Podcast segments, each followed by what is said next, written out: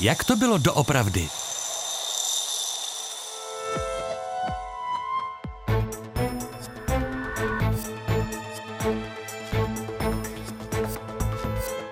Předsednictvo se rozhodlo pozvat milice s cílem demonstrovat v Praze sílu. Proti síle postavit sílu. Demonstrovat, že to, co se děje, nemůže projít. Že nemůže dojít ke kapitulaci. Tak vysvětloval Milouš Jakeš, bývalý první muž komunistické stranické hierarchie, rozhodnutí pozvat v listopadu 1989 do Prahy příslušníky lidových milicí, a to v plné zbroji. Předcházel tomu tento Jakešem vydaný pokyn odeslaný hned v neděli 19. listopadu 1989. V rámci přijímaných opatření je nutno zabezpečit pohotovost lidových milicí při ochraně pracovišť před snahami nepřátelských sil pronikat s jejich názory do pracovních kolektivů. Otázkou tématem dnešního Jak to bylo doopravdy je: lidové milice nebyly protizákonné? Ze studia zdraví Ivana Chmel Denčevová. Jak milicionáři reagovali na Jakešův pokyn? Otázka pro hosta pořadu, historika, profesora Michala Stehlíka. Zjednodušeně by se dalo říct, prostě poslechli, protože šéf strany, šéf komunistické stranické hierarchie, jak tady padlo, byl vrchním velitelem lidových milicí, to znamená, k Praze se sjelo na 6 000 milicionářů z celého státu, respektive z těch blízkých regionů, s celým zbrojním arzenálem, ale najednou nebylo jasné, co s nimi dál, protože jednak tady byly praktické problémy, kde je vlastně ubytovat, kde je vlastně držet, nebyla žádná speciální kasárna pro lidové milice, no a jednak tady byl zásadní problém, kdo vydá ten zásadní klíč rozkaz, co ty milice teda mají udělat, a to nenastalo. Protože dle svědectví, která máme k dispozici, se mluvilo o tom, proti komu vlastně zasáhnout. Proti vysokým školám, to znamená obsadit je a uzavřít je, proti divadlům, silou proti síle, jak konstatoval Milouš Jakeš. A to se nakonec nestalo, nebylo to dobře připravené, nebylo to organizované a hlavně režim už nedokázal, řekněme, pragmaticky mocensky zasáhnout.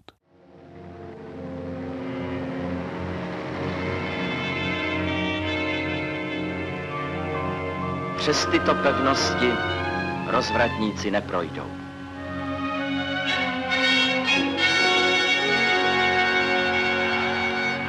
Propagandistický snímek Vítězný lid z roku 1949.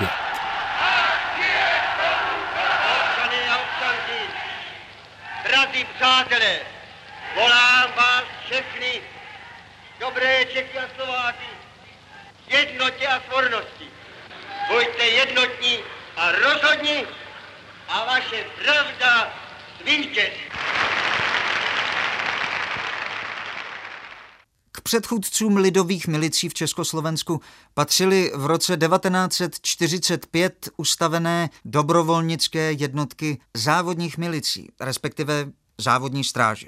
Postupem času se začaly tyto sbory, původně určené na ochranu továrních objektů, de facto přetvářet v ozbrojené složky KSČ. Bylo to umožněno jednak početným zastoupením komunistů a jednak vlivem podnikových odborů. Na tuto nebezpečnou situaci reagovaly nekomunistické strany interpelacemi a snahou zastavit nepřirozený nárůst členů závodních milicí, kteří navzdory přijatým zásadám trávili většinu pracovní doby ve strážní službě.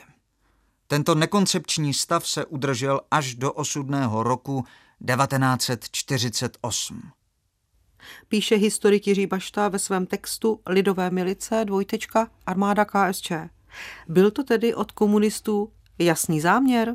Tady se ukázala ta dobrá organizovanost bezprostředně po druhé světové válce. Byly napojeny na závodní rady, které byly také z velké části rukou komunistů. Už padlo, že tady klíčovou roli sehrávají i odbory, což zase bylo z velké části pod Antonínem Zápotockým rovněž v rukou komunistů. Takže bylo dobré propojit to s tou reálnou mocí a v tomhle případě zbraněmi, čili závodní milice, které se postupně přetvoří v ty lidové. Jednoznačné politické zadání, aby komunisté měli silnou oporu v těch závodech, v továrnách a mohli vytvářet tlak. To bylo jasné, že tím pádem ti další, kteří nemají v rukou zbraně, když to úplně zjednodušíme, samozřejmě nebudou mít tu reálnou moc. Komunistům se to podařilo právě proto, že ty továrny, fabriky dokázaly vytvořit v těch osudných dnech velký tlak, a když to máte podpořeno zbraněmi, tak o to jednodušeji máte tu moc v rukou. Existoval nějaký právní podklad? Ne. nic takového jako právní podklad bychom nenašli. Tady je to od počátku až do konce vlastně stranická záležitost. To je stranické rozhodnutí ústředního výboru Komunistické strany Československa a od samotného počátku závodních a poté lidových milicí až do toho prosince 1989 jde o složku vysloveně podřízenou jedné politické straně. A právě o dění v osudných únorových dnech ve svých pamětech literární vědec Václav Černý píše. V neděli 22. února 1948 se koná sjezd 8 000 delegátů odborů, které předsednictvo svolalo. Ministru Noskovi ukládá úkol, aby dovyzbrojil pražské lidové milice dodávkou 10 000 pušek a 2 000 samopalů, což se děje kolonou 33 aut do brněnské zbrojovky pod ochranou příslušníků Sboru národní bezpečnosti.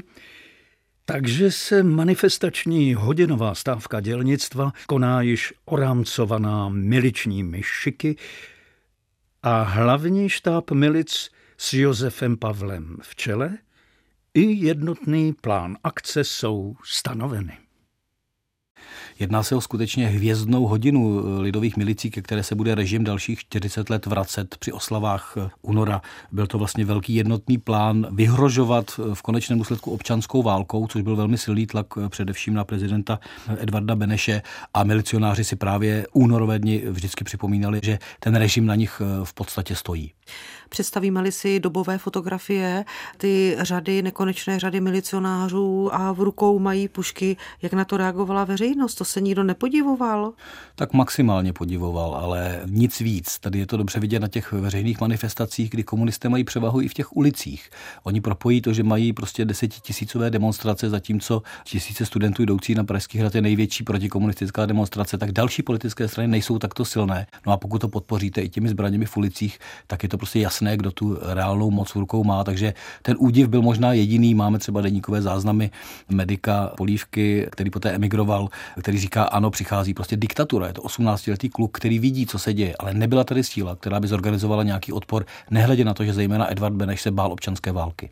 Zasáhli někdy v těchto únorových dnech 1948 lidové milice tak, že by někoho postřelili nebo zastřelili, nebo měli nějakou, řekněme, tu zbraň v aktivní podobě? Máme o tom nějaká historická svědectví, informace? Nebylo to nutné, aby došlo přímo ke střelbě. Byla to právě jedna velká výhruška. Nemáme doklady o střelbě, což bude jiná situace třeba v roce 1969, ku podivu. V roce 1950 dosáhl početní stav milicionářů ohromujícího čísla 150 000 osob. Toto maximum se postupně snižovalo, standardní počet jejich příslušníků mimo krizová období se pohyboval na úrovni 80 000. Členství v lidových milicích bylo dobrovolné. Pokud však komunista do jednotky vstoupil, nešlo o formalitu. Dotyčný přijal určitý druh závazku. Milicionáři se museli účastnit výcviku, cvičení, školení a dalších aktivit, jinak jim hrozilo vyloučení a případný stranický postih. Šlo o osoby, které měly být ostatním členům KSČ i bezpartijním vzorem. Od počátku 50. let tvořili milice výlučně prověření a spolehliví členové KSČ. Nejprve fungovali pod správou Ministerstva vnitra, respektive Ministerstva národní bezpečnosti. Od roku 1953 spadali výhradně do kompetence Ústředního výboru KSČ. Napsal historik Jiří Bašta ve své studii. Únorovým převratem v roce 1948 Československo nastoupilo svou etapu totalitního státu. Přesto, řekněme pro forma, existovaly i další dvě politické strany v Národní frontě, socialisté a lidovci. Ti neprotestovali proti existenci ozbrojené složky jedné z politických stran, a to komunistické? Tady je to asi jednoduchá odpověď. Ve chvíli, kdy lidovce i socialisty vedou kolaborantské osobnosti typu Neumana, Šlechty nebo Plojhara, tak nemůže nikdo protestovat. Tady bylo prostě nevyřčené, ale jasné, kdo je tady hegemonem. Později se to dostane i do ústavy, že je to vedoucí strana. Ostatně, když zaznělo o těch milicionářích, že to sice bylo dobrovolné, ale měli povinnosti, když si čtete slib milicionáře, který slibuje věrnost režimu a dokonce tam říká, že je ochoten položit život za tu stranu, no tak to už byl nějaký závazek.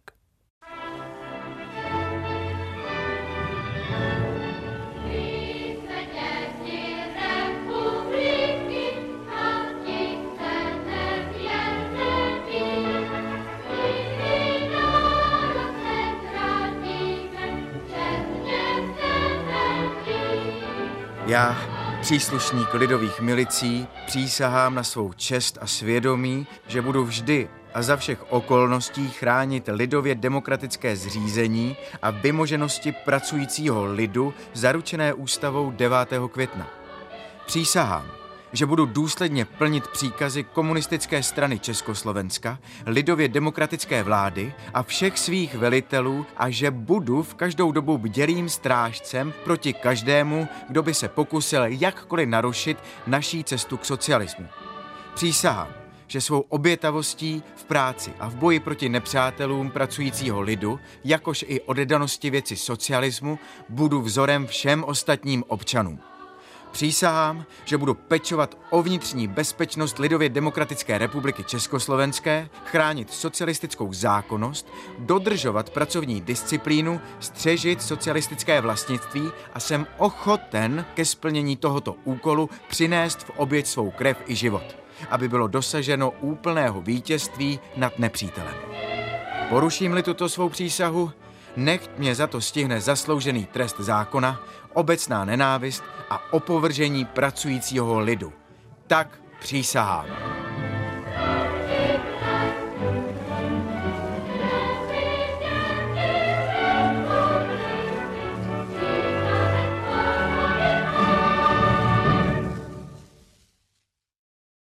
Ozbrojení milicionáři byli využíváni po celá 4 desetiletí existence komunistického Československa. O roce 1969, kdy se objevili na scéně, historik Jiří Šolc ve svém textu o vojenské historii uvádí.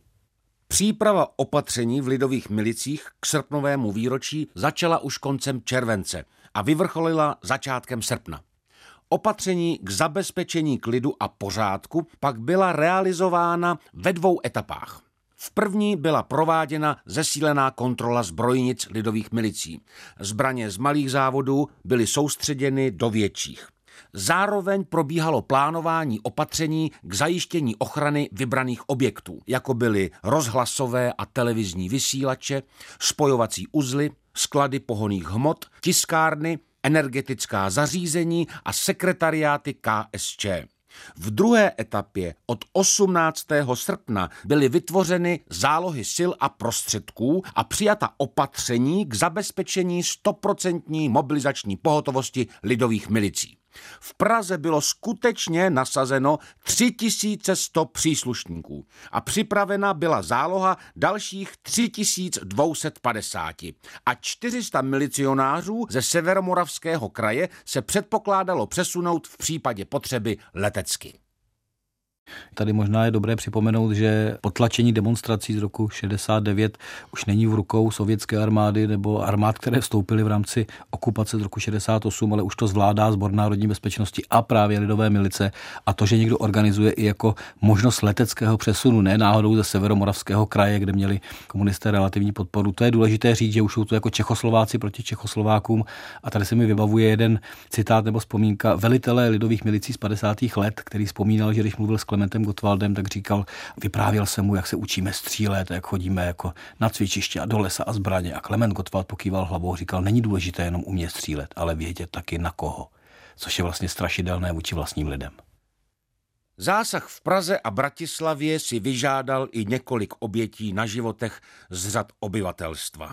V souvislosti s nasazením lidových milicí, kdy na prvním místě byli podezřelí právě jejich příslušníci, se mělo jednat o 2 zastřelené mladé lidi v Praze a jednoho v Brně. Vyšetřování však nikdy neprokázala konkrétní viníky a nikdo nebyl postaven před soud. Za svou podporu normalizačního procesu dostali lidové milice 14. října 1969 řád rudé zástavy a stovky jejich příslušníků obdrželi státní vyznamenání. Konstatoval historik Jiří Šolc.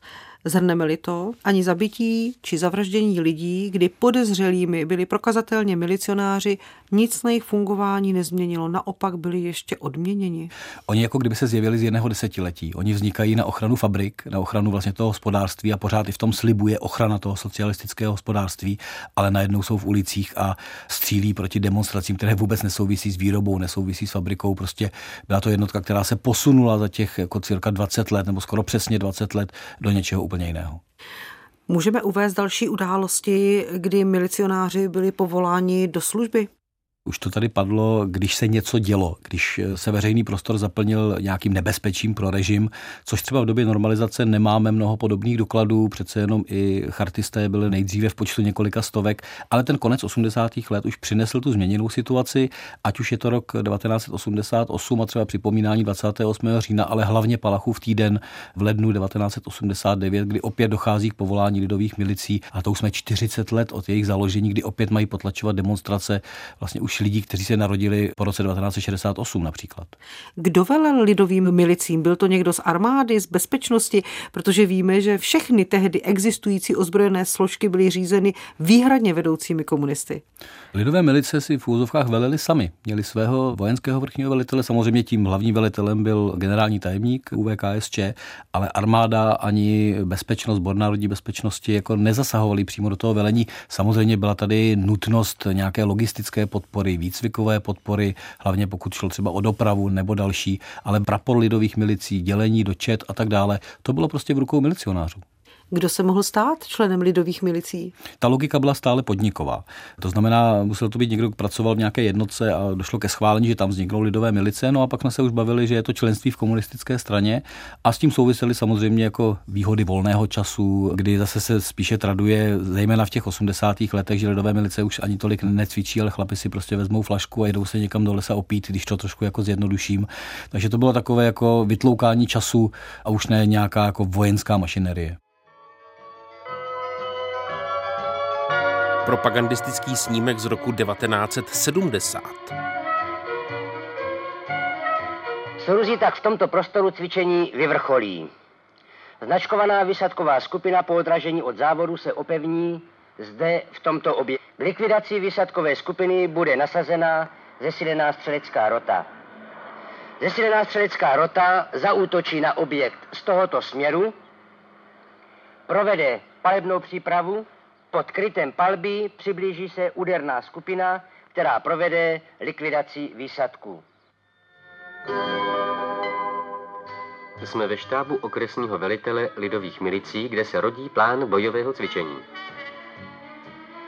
Na území okresu má být shozen nepřátelský výsadek s cílem zničit důležitá zařízení některých výrobních závodů, vyřadit je z provozu a ochromit výrobu. Proti záškodníkům budou nasazeny lidové milice. Ochrana závodů a jiných objektů zvláštní důležitosti je jedním z hlavních úkolů lidových milicí. Je to poslání, které vyplývá z jejich začlenění do systému obrany země jako jedné z ozbrojených složek určených k ochraně a obraně teritoria. Pro tuto činnost se jednotky lidových milicí také soustavně a cílevědomě připravují.